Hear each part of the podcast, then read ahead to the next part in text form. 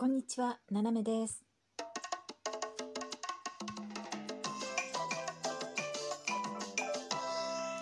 改めまして、こんにちは。世界の隅っこからななめがお送りします。あのね、見た後に、えー後悔した映画っていうのね、皆さんありますか？あのーまあ、面白くなかったとか、まあ、いろいろあるんでしょうけど、私はね、一つあるんですよね。あのね、えーっと、まあ、フランスに来て、で、まあ、いろいろ友達ができていく中でね、あの結構親切にしてくれたあのドイツ人のおばさんがいてですね、えーまあ同じあのなんて言うんだろう、まあ、学校学校っていうのかな、まあ、そういうところで勉強してたというね。私とはかぶってないんですよ。もうもうちょっと前とか。あと別なクラスを後で取り出してであのなんかこう建物の外ですれ違ったとか、まあ、そのその程度のお付き合いだったんですけどまあでもとても親切でですね。でお家呼んでくれたりしてである時にあの、まあ、夏にねドイツの映画がやんのよねってで私見に行こうと思うけどあなた一緒に行くって言ってくれたの。であんまりその人になんかこう誘われることがないのでまああのなんか誘われたらすぐ「はい行きます」って言って「はいはいはい」って言ってすぐ返事するようにしてたんです。そうすると私の知らないことを知ることができるしまあ、あのヨーロッパ自体不慣れだから、まあ、そうやっていろんなことにちょっとずつ慣れていこうと思って「じゃあ行きます」って言って。でただねっていうのよね。あの、まあ、一応ドイツの映画だから全編ドイツ語ででフランス語字幕がつくんだけど大丈夫かしらって言うからあの基本的には私ねあの全然語学はダメなんですけど例えば英語は全然わかんないんだけどでも英語の英語の映画をあの言語で見るわけですよ。字幕なしで。で大体ねそんな例えばハリウッドの映画ならそんな込み入ったことない大体見てりゃ分かるっていうね。うん、でそうそういうのはねあの割と得意なんです。で昔あの例えばテレビがですね私持ってなかった時日本で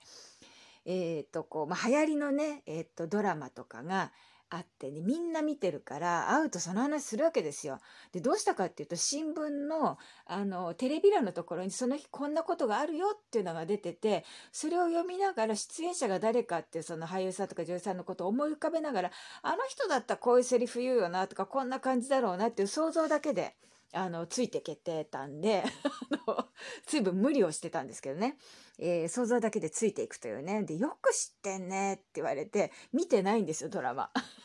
でだけど大体想像がつくの。だからそのドイツの映画もいいですよってんでしかもフランス字幕つくんだったらあのまあ私追いつくのは難しいんですけどそれでもまあなんとかなるわって当時ね。で行く行くって言ってでだけどね内容がねちょっとね、まあ、すごい文学的で高尚なのよって言うからまあそそれならなおのことねそういうチャンスはな一人じゃ行かないからじゃあ行きましょうって言って行ったんですよ。でもちろんあの映画代各自自分で出すから別にその人何も迷惑かけないんででもその人が「そうねでも大丈夫かしらね」っていう感じで「誘うなよ」と思ったんだけど「本当大丈夫?」って言うから「今行こうよ」って言って「そうじゃあねすごいちょっと高尚なテーマだからあなたには分からないかもしれないけど、まあ、その時後で私が教えてあげるわ」って言って「あそれお願いね」って言って映画行ってで始まったんですけどあのですね結果から言うとこんなん見んくてもよかったわっていうぐらいの内容でした。うんで何が交渉なのかが全然わかるこの人は何を思ってそういうこと言ったのかわかんないけどいわゆる高校生のね、えードイツ人の高校生の男の子が、えー夏休みにいとこの家に行くと。でいとこの両親のおじさんの方は、えー自分のお父さんの兄弟かな。でお父さんの兄弟かお母さんの兄弟なんですよ。でおばさんっていうのは本当まるっきり赤の他人でで自分は高校の、えーっとあの時は、えーっと2年生とかそんな設定かな。でいとこも同い年ぐらいで、まあ、気があって子供の時からよく遊んでるっていうんだけど、まあ、ずっとねちょっとうんとちっちゃい時から会ってたんだけどしばらくちょっとまあね学校とかそういう高校生だから受験とかこういろいろあって久しぶりに来たっていうところで。えーまあそのドイツ人の、まあね、遊びに来た男の子とそのいとこのお母さんが、あのーまあ、ちょっとアバンチュールみたいなねそういう映画でしたね。うん、であの本当にはっきり言ってフランス語字幕なくても十分わかるわみたいなね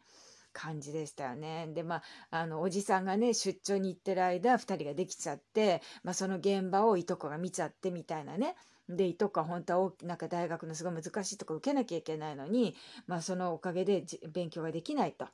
怒っちゃってでお母さん何のこと怒ってんのか分かんないから「どうしたの?」ってあなた優秀なのにって言ったら「うるさい!」みたいなねでそのいとこはですね、まあ、その自分の、まあね、遊びに来たいとこに対してそこを言えない突き詰められないわけどうしていいか分かんなくて。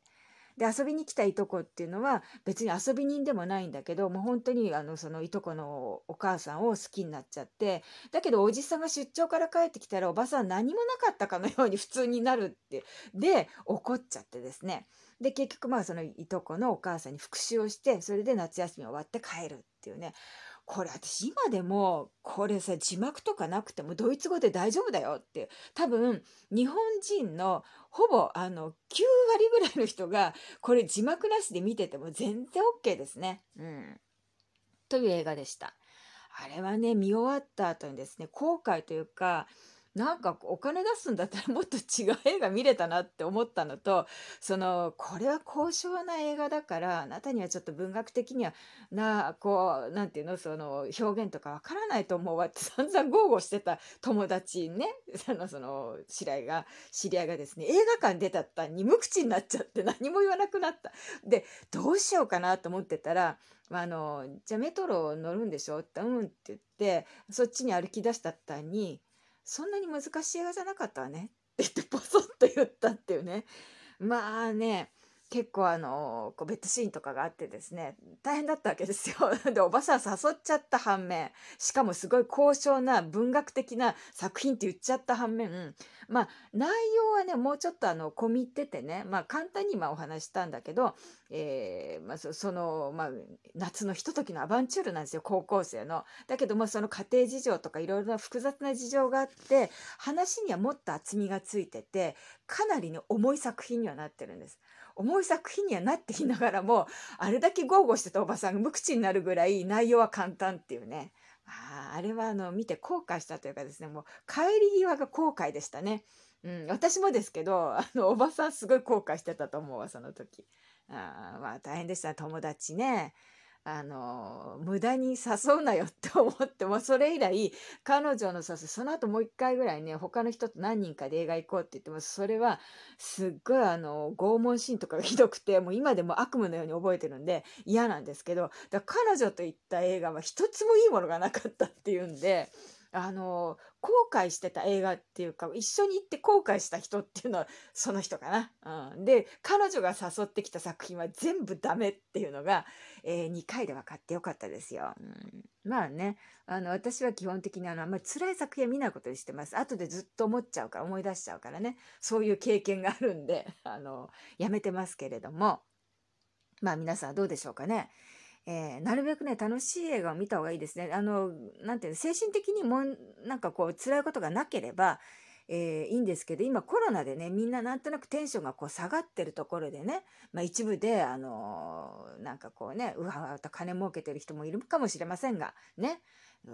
ちょっとコロナラッキーって思ってる人がいるかもしれないですけど全体的にはまあコロナのせいでちょっとこう皆さんあの気分的にね低くなってこう下がってきてるんで、まあ、こういう時はちょっと楽しい映画をね見た方がいいんじゃないかなと思います。そうしたらもう絶対後悔しないですよ。で行く人も選びましょうね、うん、気が合う人ねあの、私チャレンジャーなんで、誰が誘っても一緒に行くんですけど、まあ、あの、あの日以来ですね、あの、チャレンジはちょっと、あの、控えようって思いました、映画に関しては。お金出した分ね、あの、いやいやいや、っていうね、こんなの、あの、ちょ、